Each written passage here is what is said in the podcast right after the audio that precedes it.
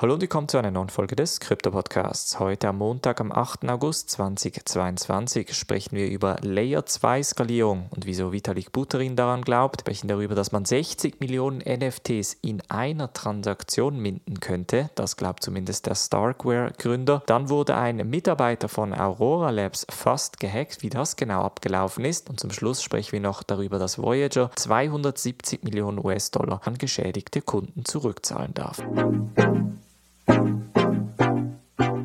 Springen wir in diese erste News Story und zwar geht es um eine Präsentation von dem Ethereum-Mitgründer Vitalik Buterin. Und zwar ist Vitalik und sein Team momentan gerade an der Korea Blockchain Week in Seoul und da haben sie unter anderem auch eine Präsentation über Layer 2 Skalierung abgehalten. Jetzt sagt Vitalik ganz klar, dass im Layer 2 Skalierungsbereich sehr gute und solide Arbeit erledigt wird von unterschiedlichen Teams, zum Beispiel von Optimism und anderen Teams. Und er sagt auch, auch, dass die Transaktionskosten momentan etwas zwischen, sagen wir, 10 Cent und 25 Cent sind, was eigentlich immer noch relativ vergleichsweise teuer ist. Er sagt aber, in der Zukunft können die Transaktionskosten auf 2 bis sogar 5 Cent sinken. Und das werde natürlich vor allem im Transaktions- und im Zahlungsbereich eine ziemlich große Revolution sein. Vitalik sagt auch, dass im momentanen Bereich rein von der Kostenstruktur Layer 2 Skalierung eigentlich nicht so attraktiv war für Alltagstransaktionen,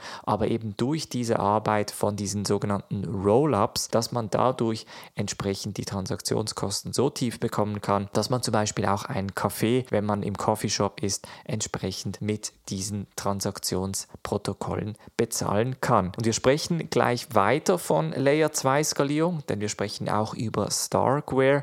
Da hat nämlich auch der Gründer von Starkware, Eli Ben Sasson, an der Korea Blockchain Week in Seoul eine Präsentation abgehalten, bei welchem er auch sagt, dass man 60 Millionen NFTs in nur einer Transaktion eventuell minden könnte. Und zwar sagt er, dass sie momentan eigentlich relativ nah dran sind, etwa 6 Millionen NFTs in einer Transaktion zu minden, dass mit der neuen Entwicklung der sogenannten Recursive Validity Proof Technology es in der Zukunft auch möglich sein wird, um einige doppelstellige Millionenanzahlen in einer einzigen Transaktion zusammenzupacken. Jetzt ist Starkware natürlich einer der führenden Technologieanbieter, wenn es um diese Zero-Knowledge Rollup-Technologie geht. Ich werde dazu noch einen separaten Podcast machen und die Technologie mal erklären. Aber im Momentan geht es eigentlich wirklich so darum, dass man mehrere Transaktionen eigentlich in eine Größe Transaktion zusammenfasst und Starkware benutzt quasi diese Technologie, um da voranzukommen. Also sehr, sehr spannende Entwicklungen im L2-Bereich und das könnte natürlich vor allem auch für die Kryptoinvestoren in der Zukunft spannend sein, denn welche L2 wird sich wirklich durchsetzen? Da glaube ich, gibt es nach wie vor ein Kopf-an-Kopf-Rennen. Dann springen wir zu Aurora Labs bzw. deren Head of Product, Matt Henderson. Er hat nämlich auf Twitter einen sehr spannenden Twitter-Thread geschrieben, bei welchem er gesagt hat, dass er eigentlich einen OTC-Deal, also einen außerbörslichen Handel mit jemandem erledigen wollte, indem indem er Aurora-Tokens verkaufen wollte, das sich dann aber als Scam herausgestellt hat. Und zwar erklärt er im Detail, wie das Ganze abgelaufen ist. Der Hacker oder Scammer hat dabei eine Gruppe dupliziert, in welcher er und eine Drittpartei mit drin gewesen sind und hat dann eigentlich auch die Drittperson wie dupliziert und wollte dann die Transaktion in der Zwischenzeit wie abbrechen und die Gelder dann wieder auf sein eigenes Wallet zurücktransferieren bzw. die geschickten Gelder